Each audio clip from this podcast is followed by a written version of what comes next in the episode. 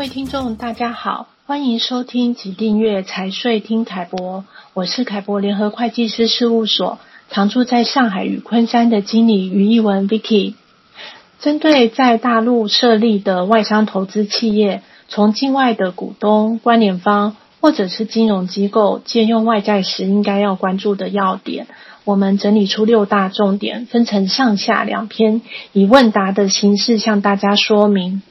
在上一篇，针对外债办理流程、签约登记需要的材料，以及如何选择跨境融资管理模式这三项重点关注议题，向大家做了解说。那本篇会继续对另外三个重点问题进行说明。首先是问题四：外债资金是否有使用限制？答案是有的哦。无论在二零一三年出台的外债股登记管理办法，或者是外债登记管理操作指引当中，对于非银行债务人的外债账户使用范围都是比较大方向的指引。那么，直到大陆外汇管理局在二零一六年出台了有关啊关于改革和规范资本项目结汇管理政策的通知，将外债专用账户呢，明确纳入资本项目结汇管理，而且文中提到，原则上应该要另开立资本项目结汇待支付账户，用于存放这个资本项目的外汇收入意愿结汇所得人民币资金，以及办理各类支付手续。对于外在资金的支出范围呢，这才有了比较明确的指示。那么，这其中可用于结汇待支付账户支付的项目，啊，除了常见的经营范围内支出之外呢，另外啊，以下还是比较常见的项目，这包含第一个支付境内股权投资资金和人民币保证金，第二个是华网华网。资金集中管理专户，或者是啊汇到同名结汇待支付账户或还本付息专用账户。那第三个啊比较常用的就是啊国外国投资者减资或者是撤资资金购付汇或者直接对外支付。那么在不可支付的项目中，要特别留意的。啊，有以下几项哦。第一个是这个结汇待支付账户内的人民币资金不得购汇划回资本项目外汇账户。第二个是不得直接或间接用于企业经营范围之外或国家法律法规禁止的支出。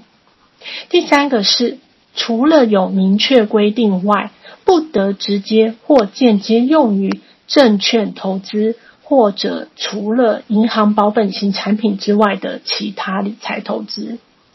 第四个是不得用于向非关联企业发放贷款。除那这一项呢，是除了经营范围当中有明确许可的情形除外。那么另外还要提醒的是，除了房地产企业这个。啊，资金是不得用于建设或者是购买非自用房产。那么，对于结汇待支付账户支出的使用范围，在本期的凯博观点当中呢，有帮大家做了汇整，欢迎大家哦点阅查看更多的啊可支付和不可支付的项目。再来问题五。做完外债签约登记之后，是否还有其他外债登记事项呢？根据二零一九年发布的国家外汇管理局关于进一步促进跨境贸易投资便利化的通知，这通知当中呢，是取消了非银行债务人需要到所在地外汇局办理外债注销登记管理的要求，同时，它也取消了在最后一笔还本付息之日起一个月内，到所属地外汇管理局辖内的银行办理外债注销登记的时间限制。但是呢，这边要提醒，当以下情况发生的时候，公司呢仍然需要在期限内到所在地的外汇局来办理登记或者是备案。第一个情况是，有非资金划转类的外债需要在入账后五五个工作日内，按规定到所在地外汇局办理提款备案。第二个情况是在境外发行债券的，无论期限长短，都应该在境外债券交割后五个工作日内，按规定去办理外债签约登记手续。第三个情况是，债券到呃债务到期日前至少十五个工作日内哦，要到外汇管理局办理这个外债展期登记手续。最后问题六，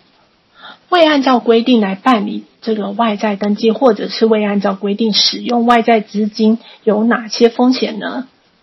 那么根据啊这个外汇管理条例的规定，对于违反啊外汇管理条例者，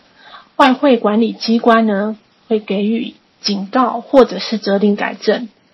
那外汇管理机关它是有权没收违法所得，并且。处违法金额的百分之三十以下罚款，情节严重的呢，处违法金额百分之三十以上等值以下的罚款。那么，对直接负责的主管人员和其他直接责任人员给予处分。对于构成犯罪的，会依法追究刑事责任。所以在此提醒您。在办理大陆外汇事项的时候，应该要留意法规要求，并且备妥需要的材料，如实完成登记或备案，以免误触法规而受罚哦。凯博联合会计师事务所深耕两岸跨境财税的规划经验丰富，大家若是在各项财税议题或跨境资金安排上面有任何问题，欢迎与我们联系。感谢您今天的收听，再见。